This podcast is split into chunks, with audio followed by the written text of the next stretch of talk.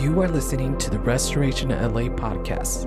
For more, visit us at restorationla.org. Lord Jesus, we come before you this morning and we are thankful to be able to engage your word or this holy scripture that has been made available to us, the saints of God, be able to, to, to read your holy word. What a privilege.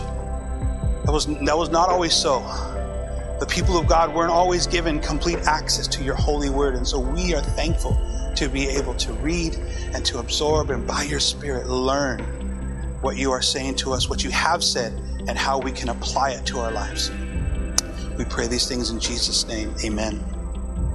So last week we started a, a series called Encounter. And if you remember last week, we talked about Moses and his encounter on the burning, or with the burning bush. And so in, in Moses' encounter, God revealed himself as a holy God. If you remember, when he entered into that space with God, um, the angel of the Lord said, Take off your sandals, for you are standing on holy ground. And how many of you know that we serve a holy God? And because we serve a holy God, we can't be so casual with the presence of God. We can't be so casual with the things of God.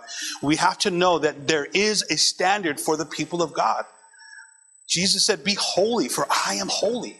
I mean, that's a, that's a pretty powerful thing. And I know it, it, we, we can be very um, daunted by, by that challenge, but it's not be holy in and of yourself, is be holy through his spirit, right? It's only by his spirit and what Jesus did on the cross that we can be holy. And that word holy means to be set apart. To be set apart for God. And so, as God is the one true God, the, the set apart God of, of, of all the ages, He is the only God. As He is set apart, He is requiring a holy people a people who are also set apart, a people who also, when they're, when people observe their lives, can tell that these are people who serve God. And so, um, many of us uh, have never experienced a, a, a burning bush, had a burning bush experience, and if you had, you probably should have been arrested. Um, but But the, some, some of these supernatural encounters that, that we, we see in Scripture, some of us haven't had those things. Now, Moses encountered a holy God a God who demanded holiness. Ultimately, we come to learn that Moses' encounter wasn't just about Moses. If you guys remember what we talked about last week, that encounter wasn't just for Moses. And I believe sometimes uh, we, we want these encounters with God because we want something in our own lives to be fulfilled and, and we want to have these, these supernatural moments with the Lord. And, and the Lord is, wants to meet us in those ways, but we have to recognize that those encounters aren't always just for us. See, so many people who want the presence of God, but don't want the responsibility that comes with being in the presence of God. And so um, God Almighty was going to use Moses to free millions of Jews from Egypt. And that's what that encounter uh, was a catalyst to. God, God revealed himself to Moses as a burning bush because he needed to get his attention because he was going to commission him to do the impossible. And, and I believe the same for our lives that God wants to encounter us because he wants to commission us to do significant things with our lives with the time that he has given us. This morning, I want to talk to you about one of the first disciples of Jesus. Um, the narrative starts in, in the first chapter of John, uh, just kind of um, to catch us up to where we're landing in John. Uh, John the Baptist had already begun his public ministry. And so uh, he wasn't a Baptist as in the denomination, he was a baptizer. And so when I say John the Baptist, he wasn't a denominational Baptist, he was a baptizer. And so John was, was baptizing with the baptism of repentance. And so he was, he was preaching and saying, repent for the kingdom of God is at hand. And as we understand scripture, that John the Baptist was a forerunner for Christ. John the Baptist went before Christ to prepare the way for the ministry of Jesus. And so, as he is baptizing and starting his public uh, ministry, we know that Jesus had already gone through his temptation in, in the desert. We know that um, he, he had already been baptized as well. If you remember Jesus' baptism, John, his cousin, bapt, baptized him. And if you remember the story, that the heavens opened and God the Father's voice um, came down and said, This is my son in whom I am well pleased. And then the Spirit uh, revealing itself in the image of a dove came and rested upon Jesus. And so we see all of those things have taken place. And now the Father was about to unleash Jesus on the world. I mean, what a powerful time in, in human history, right? And so here we are in John chapter 1. I'm going to start with verse 35. You guys can follow along on the screen or follow along with your Bibles. And it starts here. The following day, John was again standing with two of his disciples. We have to recognize John the Baptizer had his own disciples. They, he, he, he was being followed by men who recognized that he was operating in the power of God and said, Hey, we want some of that. We want some of that. And so as Jesus walked by, John looked at him and he declared, Look, there is the Lamb of God. There is the Lamb of God. And I just want to bring some attention to this really quickly. I think any minister, any you, you call it what you want pastor, minister, anyone who is given a, a profile by the Lord should always point people to the Lord. Anyone who is drawing attention to themselves, anyone who is saying this is about me and my ministry and my church and whatever else that looks like, I'm telling you, it's a dangerous thing. What we do as a people of God is always pointing people to Jesus. We should never be the type of people that is drawing people to ourselves. Because when we draw people to ourselves, man, we can lead them astray. If I draw people to myself with, with my opinions, with my thoughts, I'm telling you, it could be disastrous. But when people come to a leader in the life of the church, it should always be Let's, let's lead you to Jesus. What does Jesus say about this thing? What's Jesus' plan about this thing in your life? What has Jesus done? We, we have to continuously point people to Jesus. And I love this about John's ministry. It was like, this is not about me. If you remember, this is one of the defining statements of John's life. Because they began to see Jesus and then watching John the Baptizer operating in all this power, and they were a little confused about what was going on. And John the Baptizer said this, He must increase and I must decrease. Which means Jesus' ministry must, must become prominent and mine will, will be relinquished. And, and so it has to be the same for us as we are even leading people as believers. It's not about us. It's about them and Jesus, right? Are you guys cool with that? All right, so, so look, there is the Lamb of God. And when John's two disciples heard, heard this, they followed Jesus. I mean, it was, it was that quick. And so I'm, I'm going to get into all the nuances. Let's just read through. Jesus looked around and saw them following him and says, and he said this, what do you want? He asked them. And they replied, Rabbi, which means teacher, where are you staying? Verse 39, Jesus says, come and see. It was about four o'clock in the afternoon when they went with him to a place where he was staying, and they remained with him the rest of the day. And Andrew, Simon Peter's brother, was one of these men who heard what John said and then followed Jesus. And Andrew went to find his brother Simon and told him, We have found the Messiah. And that word Messiah is a Hebrew word for the Christ, both meaning the anointed one. The anointed one. Then Andrew brought Simon to meet Jesus, and looking intently at Simon, Jesus said, Your name is Simon, son of John, but you will be called Cephas and, and, and that word Cephas is, is uh, uh, meaning a rock, where we get the Petros and um, meaning boulder. But he, he, the word Simon means to be a reed. If you know what a reed is, it's kind of like a bamboo shoot. If you've ever seen the wind blow, bamboo shoots kind of move with the wind. And so this is who he was, and this is really his identity as well. He was a person who blew with the wind, but now on sight, Jesus tells him, Your name is going to be Cephas. You're no longer going to be a person who blows with the wind. You're going to be a rock. You're going to be someone who's going to be solid in his faith. I love that about Jesus. I think I reminded us a couple weeks ago. Jesus was amazing at identifying potential in people. And on sight, he sees this in Peter's life. So now he's going to be called Peter.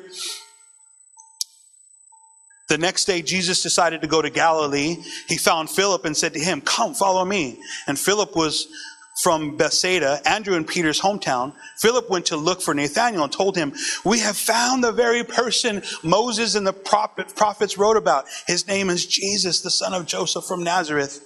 Nazareth, exclaimed Nathanael. Can anything good come from Nazareth? I mean, you have to recognize that's like East LA. Like, hey, come to this church in East LA. East LA. Who wants to go to church in East LA? Like, We're not talking about church, we're talking about the Messiah. We're talking about the King of Kings and the Lord of Lords. I'm telling you, this is, this is mind boggling from them because they had been waiting for the Christ. For centuries, they had been waiting for the Messiah to come and reveal himself. And now they found him, and then they find out he's from Nazareth. And so they had to process this stuff within themselves. As they approached, Jesus said, Now here is a genuine son of Israel. Again, Jesus identifying on sight the potential in this man, a man of complete integrity. Isn't that, isn't that powerful? How do you know about me? Nathanael asked. And Jesus replied, I can see you under the fig tree before Philip found you.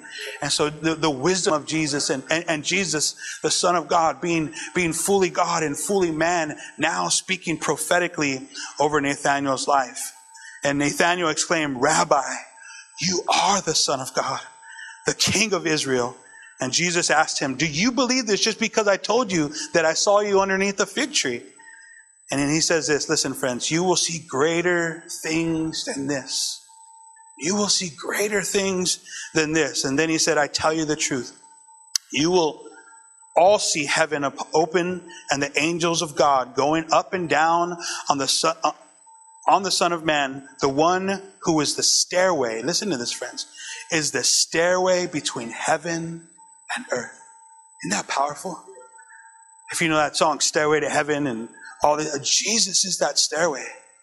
Jesus is the one who gives us access to eternal life with the Father. It's Jesus who is that bridge. It's Jesus who is that stairway. And he was, he was starting to develop this, this understanding of eternity from the beginning as soon as he starts to, um, um, ministering to the, his new disciples. So I want to focus on, on one of these disciples if I can, and that's Andrew. And so, different from Moses' experience, Andrew's encounter was facilitated by an introduction. So God revealed himself fully to Moses by himself, right? In this case, Andrew is with John, John the Baptist, and then John says, Look, there is the Lamb of God. Look, there is God. So there's an introduction that needed to take place, right? Andrew's response was radical. It was radical. He ditches John and he starts to follow Jesus immediately all in. Like there's no question. There, and, and, and I know that in the, in the nuances, we, there might have been a discussion, but it was immediately he begins to follow Jesus. He's like, well, if this is the Lamb of God, what am I doing following you? like, I'm going to start following him. And I think that's significant, friends, because I think in today's world, we have a lot of people who go to church and subscribe to maybe an ecclesiology. And what I mean by ecclesiology, it's, it's like the understanding of how to do church. And I think we can learn how to do church and still not follow Jesus. I think we can learn how to follow a man and follow a pastor and do the things that they tell us to do in church. You know, you got to go to Bible study and then you got to go to prayer and then you got to show up on a Sunday morning. And if you're, you're really supernatural Christian, then maybe you'll sign up to do something within the church to help other people out. And, and so we learn how to do those things, but are we followers of Jesus? You see, Andrew had this opportunity. Well, I've been following you and I've been learning the truth from you, but now you're pointing me to him and saying he's the truth. Then I need to follow him. And I think that's appropriate for every person to recognize in their lives. Am I a follower of Jesus or am I a follower of a system? Andrew's all in. And he becomes Jesus' first follower, literally. He literally starts following Jesus from that day, right? Uh, um, starts following Jesus. Jesus had to turn around and ask him, like, what do you want? Like, can you picture this scene? I always see things in movie. Jesus is walking by. John's like, there's the Lamb of God. Andrew's like, where? Like, there. There's the Lamb of God. And John's like, well, uh, Andrew's like, well, I'm going to go follow him. Starts following him to where Jesus has to turn around and ask him, like, what do you, what do you want? like, you're following me, bro. What's going on here? And then he says this Rabbi, where are you staying? Where are you staying? What I mean, it, it could the nuance of this question could we could go over it real quick. Where are you staying?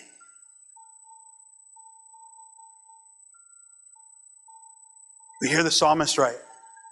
where you go, no, no, excuse me, in Ruth's life, where you go, I will go. Where you stay, I will stay. Your people will be my people. Andrew's making this declaration to Jesus at this point. Where are you going?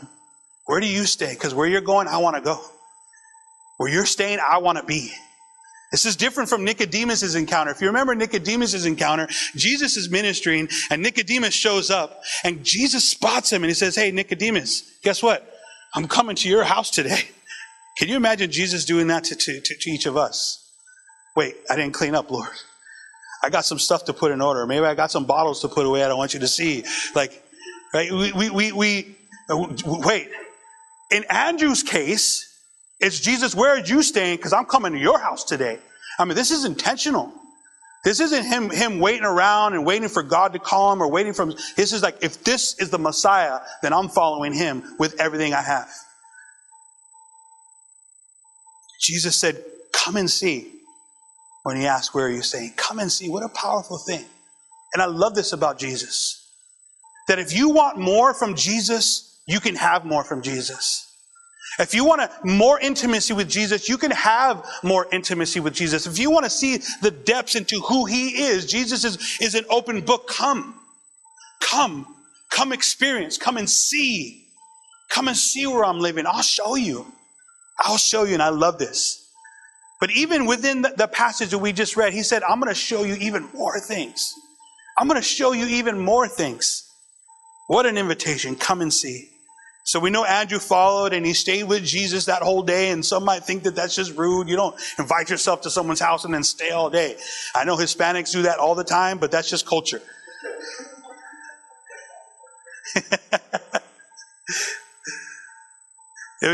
but I think in this case, the lingering can be overlooked. He's just encountered the Messiah. He's just encountered the Christ. Who would not want to stay there all day? Who would not want to say, like, can I move in? This is God on earth, Emmanuel, given to us in the person of Jesus. Andrew has encountered the Messiah, revealed by an introduction from John the Baptizer. Andrew responds by initiating his fellowship. He initiates it. He doesn't wait to be asked. He initiates, I'm going to follow Jesus. We sang that song. Um, did we sing? We, we, we, were we were talking about it and walking through. Oh, that old hymn I mentioned it. I have decided to follow Jesus. I've decided to follow Jesus. He then spends the rest of his day with him. But what he does next, friends, is significant. It's really significant. We have to recognize this. Andrew went to find his brother Simon. He went to find his brother Simon and he says this We have found the Christ. And I want us to recognize a couple of things here. Number one, Jesus didn't say, Hey, I need you to go and tell everyone you know that you found me. I need you to go find, you know, your brother and all, your, your mom, your sister, your cousin. I need you to go find these people and I need you to bring them to me. Jesus didn't say that. Andrew is compelled by the revelation that he has found the Christ. A revelation that he has found the Messiah. This is significant. So what he does is he goes and he finds Simon without prompting, without coaching, because he knows what he has found. He goes to Peter, we have found the Christ.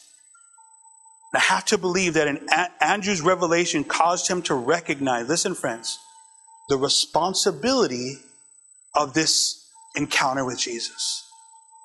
Just like Moses had a responsibility that stemmed from his encounter with the Holy God, Andrew now has a, responsibility prompted by the Spirit of God that there's a responsibility for these encounters that we have. His was to bring others to this Messiah. If John introduced Jesus to me, I'm going to introduce him to Peter. Come and meet the Christ. I have encountered the Christ. I want you to also encounter this Christ. The same thing happens with Nathaniel. He, he's introduced to Jesus comes and sees what someone else has found. And I think we have to recognize this pattern in scripture. It's a pattern. I have found Jesus. I want you to find Jesus as well.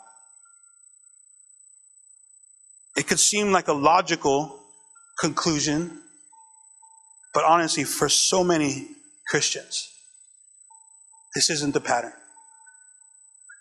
There's a, there's a study, if you ever want to see kind of studies on, on the Christian community, um, you can go to Barna.com, and Barna.com does a lot of things like, you know what the Gallup poll is, where they, you know, just poll a lot of people and they get statistics. The Barna Group does that for the, the, the Christian community. And it's a greater Christian community. It's, it's across all, all, all the, denominational lines of Christianity. So it includes uh, Catholics and Protestants and Anglicans and, and so all of those who, who believe in Christ Jesus as Lord. And so they, they've done these studies about the Christian faith and have, have surveyed thousands of thousands of Christians throughout, you know, a couple of decades now to get good info on how we are actually working out our faith as Christians. So listen to this. Almost all practicing Christians believe that part of their faith means being a witness about Jesus.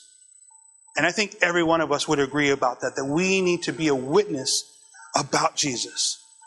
Ranging from 95% to 97% among all generation groups. So that's young and old, believe that we need to be a witness for Jesus. And that the best thing that could ever happen to someone is for them to know Jesus. How many of you believe that? That the best thing that could ever happen to someone is for them to know Jesus. 94 to 97%. Listen to this. Millennials in particular feel equipped to share their faith with others. So more than any other generation living right now, the millennials feel more equipped to share their faith with others today.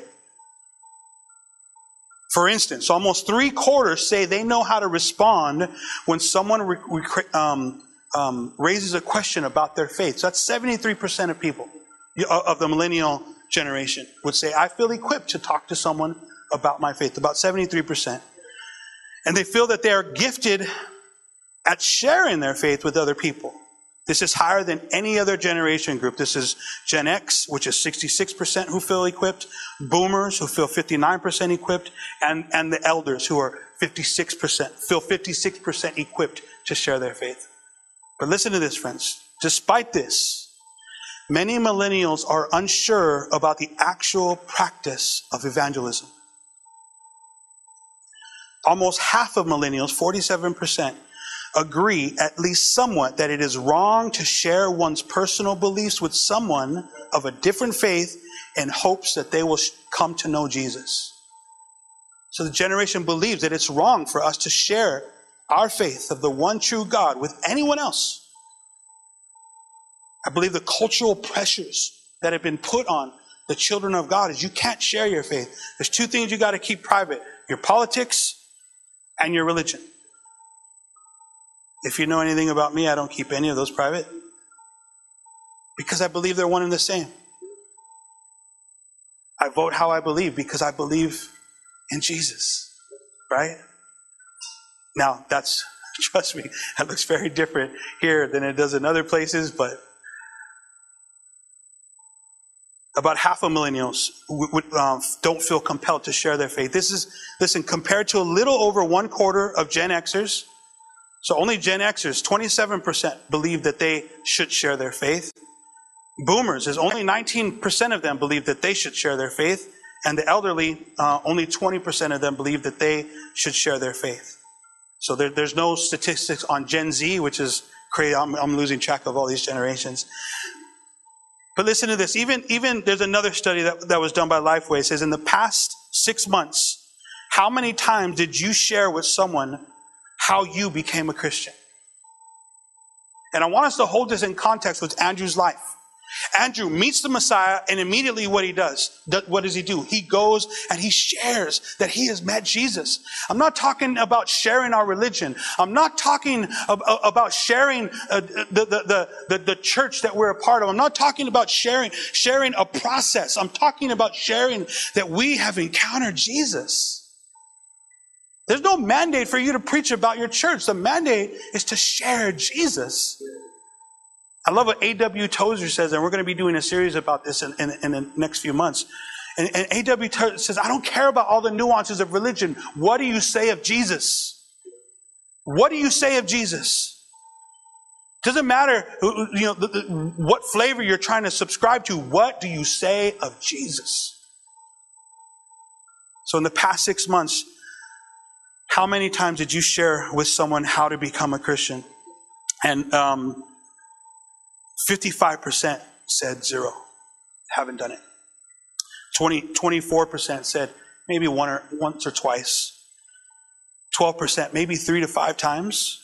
5% said six to 10 times. 1% said 11 to 15 times. And 3% said 16 times or more. So we, we, we see this thing of, of, of, of this lack in our desire to share Jesus with the world.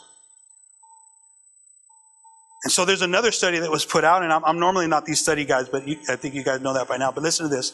What prevents you from sharing your faith? And so the statistics on that are, are, are, are pretty staggering. The, the biggest factor 22% of people say fear. I'm afraid.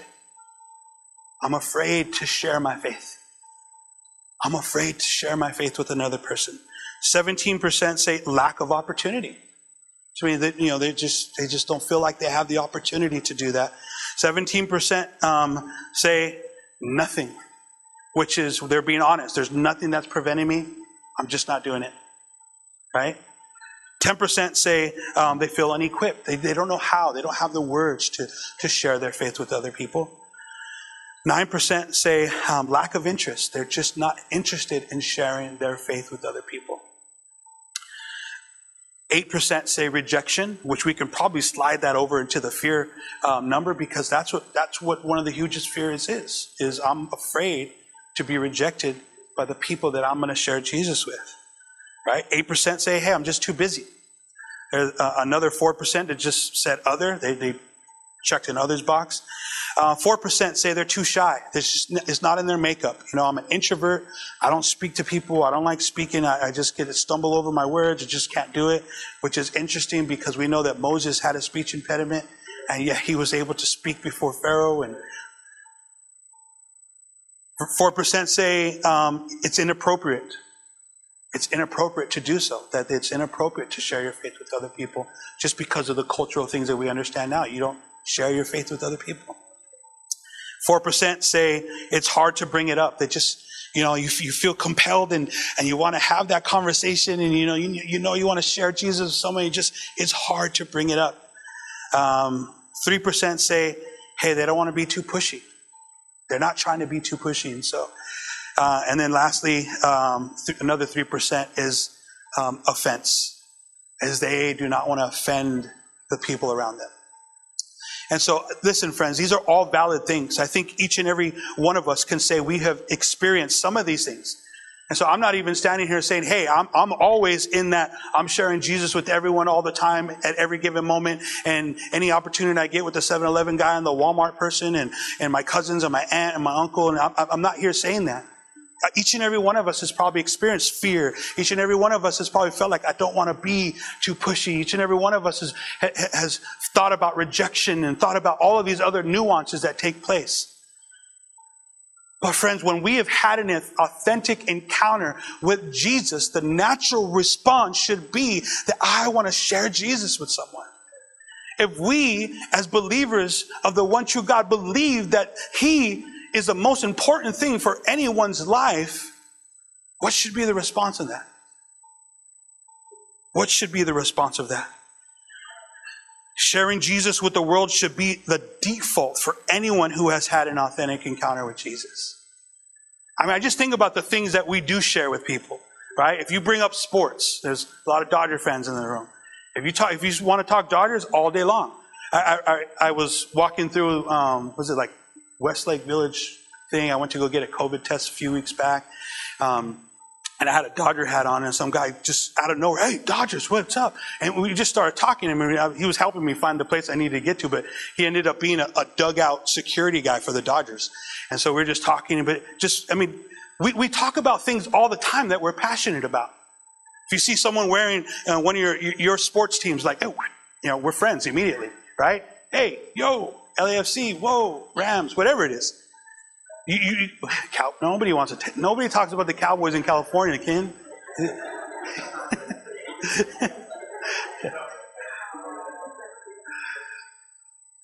Ken's a diehard. He'll never let it down. Anyway, um, when we're passionate, we talk about it. Listen, how is it that we can talk about something if we're serious, friends? As superficial as a sports team and not the God of heaven not the Savior of the world who, who was crucified on a cross for our behalf. How can we not, as, as a default, want to share this Jesus with the world? Think of the Samaritan woman. You guys remember the Samaritan woman? Jesus encounters the Samaritan woman. He sees her at the well, and, and then he says this to her I am the Messiah. I am the Messiah. So they're having this conversation and he's talking to her about, about worship. And, and, and, so she, she tells him, Hey, well, you know, the Jews say you worship God over here and my people say we worship God over here. And Jesus tells her there's coming a time that it doesn't matter where you worship. God is looking for people who will worship him in spirit and in truth. And then she says, well, who knows? You know, who, who can say when the Messiah comes, he'll reveal it all to us. And Jesus tells her, I am the Messiah. I'm the Messiah. I'm the one that you have been waiting for. And this is her response. The woman left her water jar beside the well and ran back to the village telling everyone, come and see a man who told me everything I ever did. Could he possibly be the Messiah? So the people came streaming from the village to see him. Listen to this, friends. Even with a question in her heart, many came to believe in Jesus. She asked this question Could he really be the Messiah? And I think we have to ask ourselves that, friends. Is Jesus the Messiah? Could he really be the Messiah? Either he is or he isn't. And if he is, then what's our response? Hers was to go and tell her entire village. That entire village comes flooding back to that well to come and encounter Jesus the way that she did. And many came to believe. It's the same with Andrew's life. Andrew went back. He introduces Peter to the Messiah, and we know what happens in Peter's life. I always think about stuff like that. I, I think about Billy Graham, who is hands down the greatest evangelist that this nation has ever seen. Millions have come to know Christ through his life and through his ministry. I always wondered who was the person that led him to Jesus? Can you imagine? Who was a person that led him to Jesus? And then I think about Peter's life. It was his brother. It was Andrew. And then Andrew, in the, in the, in, in the, in the, in the gospel narrative, kind of fades to the back. Because we don't read a whole lot about Andrew's life after this. But we read a whole lot about Peter. Can you imagine? That was based on an introduction from his brother. I have found the Christ. See, this, this, this insignificant woman who was, who was by culturally, who culturally was deemed a sinner, who, who was deemed a, a, a, an adulteress, who had husbands and all, all this stuff. And Jesus speaks into her life. She goes with all of her imperfections and with all of her questions to her village and says, Come and meet the man who told me everything that I've ever done. How powerful is that? Because I think about some of these things we fear. I think like, I'm inadequate. I think I can't share Christ with my friends. They know who I am. I remember when I first dedicated my life to the Lord, like seriously said, Jesus, it's me and you, no turning back. And, and I, I, I now had this responsibility. Encountering some of my old friends was one of the hardest things I ever had to do because they knew who I was. They knew what I did. They knew what my life was about. And the same might be for you. You might be thinking, hey, I can't share Jesus with my friends. They know all the stuff I've done. They know all my life. I mean, they have, there's secrets that they know. I don't want anyone to know. But have you encountered Jesus? Because if you have, then none of that matters. If you have, you have to know that, that by grace you have been saved. And when you're saved, sins are forgiven. Past, present, and future doesn't mean we don't continue a repentant lifestyle. We need to continuously come back to Jesus and allow Him to refine us. But I'm telling you, if sin and guilt and shame are stopping us from sharing the love of Jesus with the world, we have to get over it. Why? For the sake of others. Can you imagine if Andrew would have been like, man, I'm not, I'm not fit to tell my brother to come and meet Jesus? I mean, we would have never seen Peter's life. We, we, would Pentecost have looked the same when Peter stands up and preaches the gospel and 3,000 people come to know Jesus? I believe Andrew is going to get rewards in heaven for that.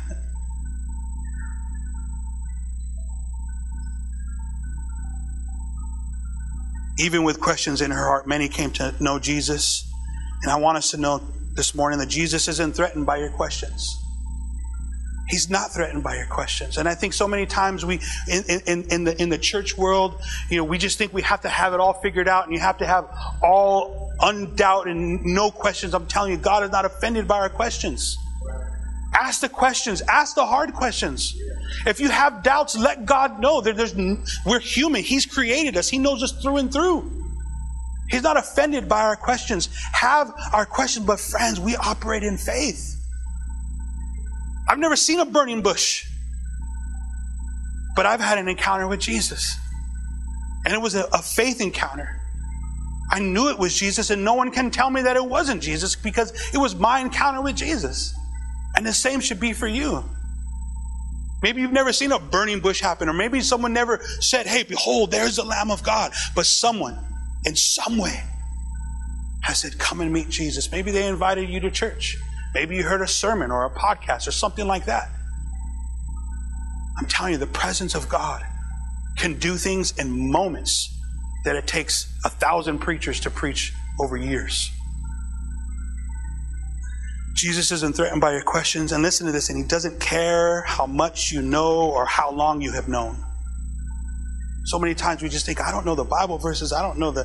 Who cares? Listen, I, I, this this is this is going to be a theological thing, and I and, and I know there's different nuances to it, but just hear me out. The Bible, uh, the, the the original disciples didn't know Bible verses because there was no Bible. There was no New Testament Bible. There was Old Testament. There was no New Testament. So they weren't walking around saying, Do you know that in John 3:16 it says, For God so loved the world? He didn't say that. You know what they did? They shared their encounter. Because they knew that God loved the world. Why? Because they had walked with Jesus. And this is my encouragement to you. You might not know chapter and verse, but if you're walking with Jesus, you share your experience with him. This is what Jesus has done. This is what Jesus has said over my life. Doesn't matter how much you know. Listen, if you have had an encounter with Jesus, the question is are you willing to introduce him to the world? Come and meet the Christ. Come and meet Jesus. John 4, verses 39. This is continuing from the Samaritan, um, um, the woman, the Samaritan woman. Many Samaritans from the village believed in Jesus because the woman had said, he told me everything I did. She shared with them the power of Jesus in her life. And when they came out to see him, they begged him to stay in their village, and he stayed for two days, long enough for many more to hear his message and do what? And believe. And believe. And so maybe you, you don't have, have the skill set to walk someone through the belief systems of the church. I do believe that you have had an encounter that enables you to give an invitation. Come and meet Jesus. Come and meet Jesus. And let Jesus and, and his church do the rest. It's powerful. Listen, verse 42 um, Then they said to the woman, Now we believe. Now we believe. Listen to this. Not just because of what you told us, but because we have heard him ourselves. Now we know that he is indeed the Savior of the world. And I need us to know this, friends, that we cannot have vicarious experience with Jesus. We have to encounter him ourselves. We have to encounter him ourselves. We can't be, it can't be enough that, that our, our, our, families, you know, subscribe to the belief systems of Jesus. It can't be enough that our parents are followers of Jesus. It can't be enough that our, our husband or our wife are followers of Jesus. Do we follow Jesus? Now I believe because we have experienced this Jesus. Have you experienced him in this way, friends? Has Jesus revealed himself to you as the Messiah? And if he, if he has, what are you doing with this Christ? Like Moses, Andrew's encounter wasn't just for him. Andrew literally led Peter to the Lord. what I mean by literally is he said, Come and meet the Christ. I want to introduce you. I mean, it's a prophetic image of what we do now. We introduce people to the Lord. And Peter, in return, led thousands to Jesus. Thousands to Jesus. Like Andrew, the, the Samaritan woman encountered Jesus. And listen, her encounter included her, but it wasn't just about her. There was a whole village that Jesus wanted to meet. There was a whole village who Jesus wanted to meet. And I just want to ask you this question What village in your life does Jesus want to meet? What village in your sphere of influence does Jesus want to meet? There's people that you're connected to that no people of God are connected to because it's your sphere. Sometimes we believe, oh, well, it's the church's job to reach the, the, the world, or it's the pastor's job to reach the world. I don't have access to the people in your world. That's your village. What was, what's our response to this thing? How about you? Was your encounter with Jesus just for you? Or did Jesus have bigger plans in mind? Did he have bigger plans in mind? So here's my challenge for us as a church, and I'm going to land here for us. Back in, in, in the early days of, of the Billy Graham Crusades, they started this really cool thing called the Andrew Project. So what would happen in the Billy Graham Crusades is they would kind of go before into a city. I mean, there was massive um, evangelism that took place in Los Angeles and a lot of the major cities, Chicago, and globally eventually. But what they would do is they, they started this, this, this project called the Andrew Project. And the Andrew Project was this if you know Jesus, we are coming into town to introduce more people to Jesus.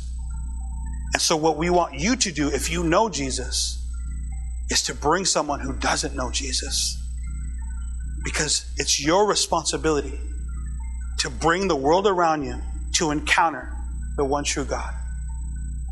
And through this is how they begin to develop this, this crusades. Because listen, crusades and evangelism, it, it, it's, it's not about those of us who already know Jesus if, if we're going to pitch up a, a, big tent and we're going to do this big tent revival and, and we're going to you know have a service for jesus and it's just only about us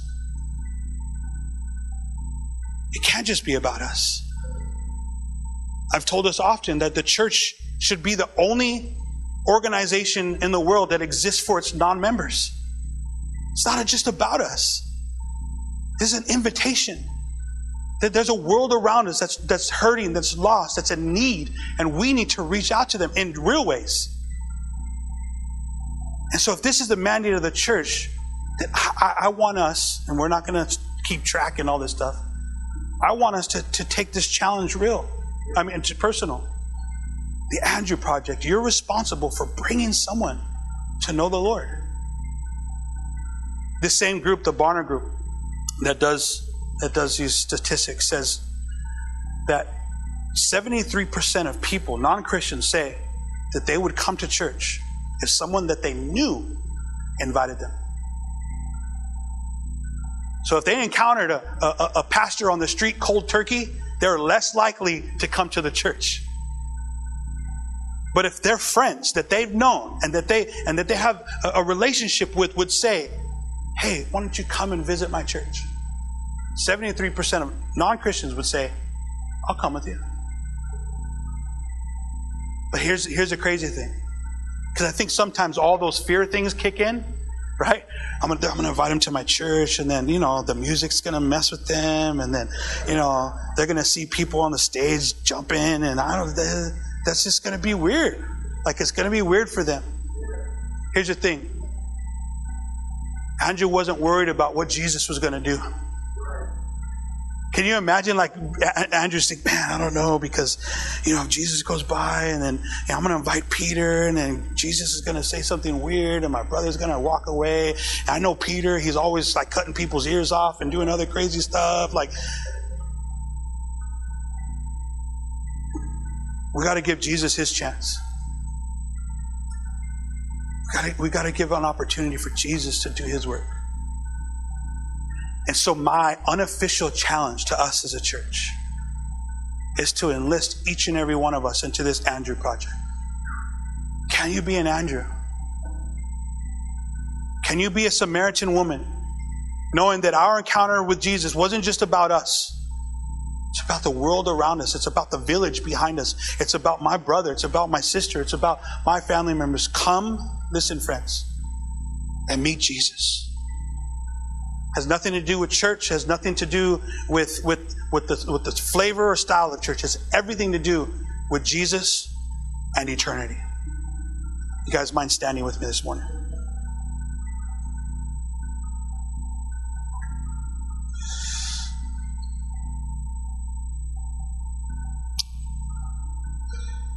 If you are comfortable with it, if you wouldn't mind just closing your eyes for a moment.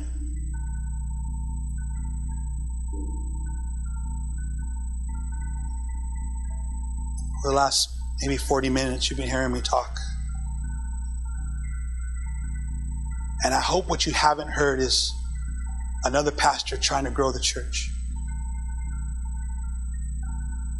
Because Jesus said, I will build my church. We believe that Jesus is building this church. I'm not building this church, and you're not building this church. But the Great Commission that was given to the disciples before Jesus ascended into heaven was this go into all the world and make disciples. Go into all the world, make disciples, share Jesus with the world. And that commission has, has transferred from the original disciples to the next disciples to the next disciples until here we are today as disciples and followers of Jesus. And friends, are we sharing Jesus with the world? An authentic encounter with Jesus requires becoming an authentic witness for Jesus. Maybe you've experienced fear in the past. Maybe you've experienced some of those other things that I've talked about.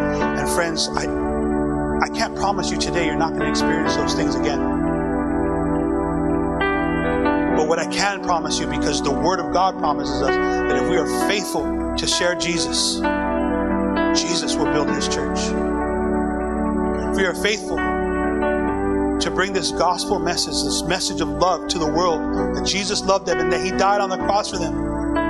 And if they would just repent from their sins, that He will forgive them and they will become children of God. It seems so simple, and friends, because of all that Jesus did, it is. Yes, there's complications. Yes, there's rejection. Yes, there's people who aren't ready. With those, listen, friends, we extend grace. We recognize, hey, maybe it was just my job to plant a seed. Maybe it was just my job to share Jesus with them and still love them if they rejected me so that they can see that the church isn't a bunch of, uh, uh of, of judgmental people who only like Christians.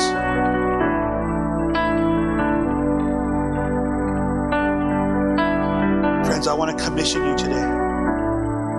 Become an Andrew. Become a Samaritan woman. Share your encounter with the world because it wasn't just for you, it was for your village, for your family, for your brothers, your sisters. So, Jesus, with the power of your Spirit, I ask you will fill us with faith where there was once fear. We've been afraid to share Jesus with the world. Lord, I ask that you give us courage give an invitation. Just, to say to people in maybe more common language, Behold, there is the Lamb of God.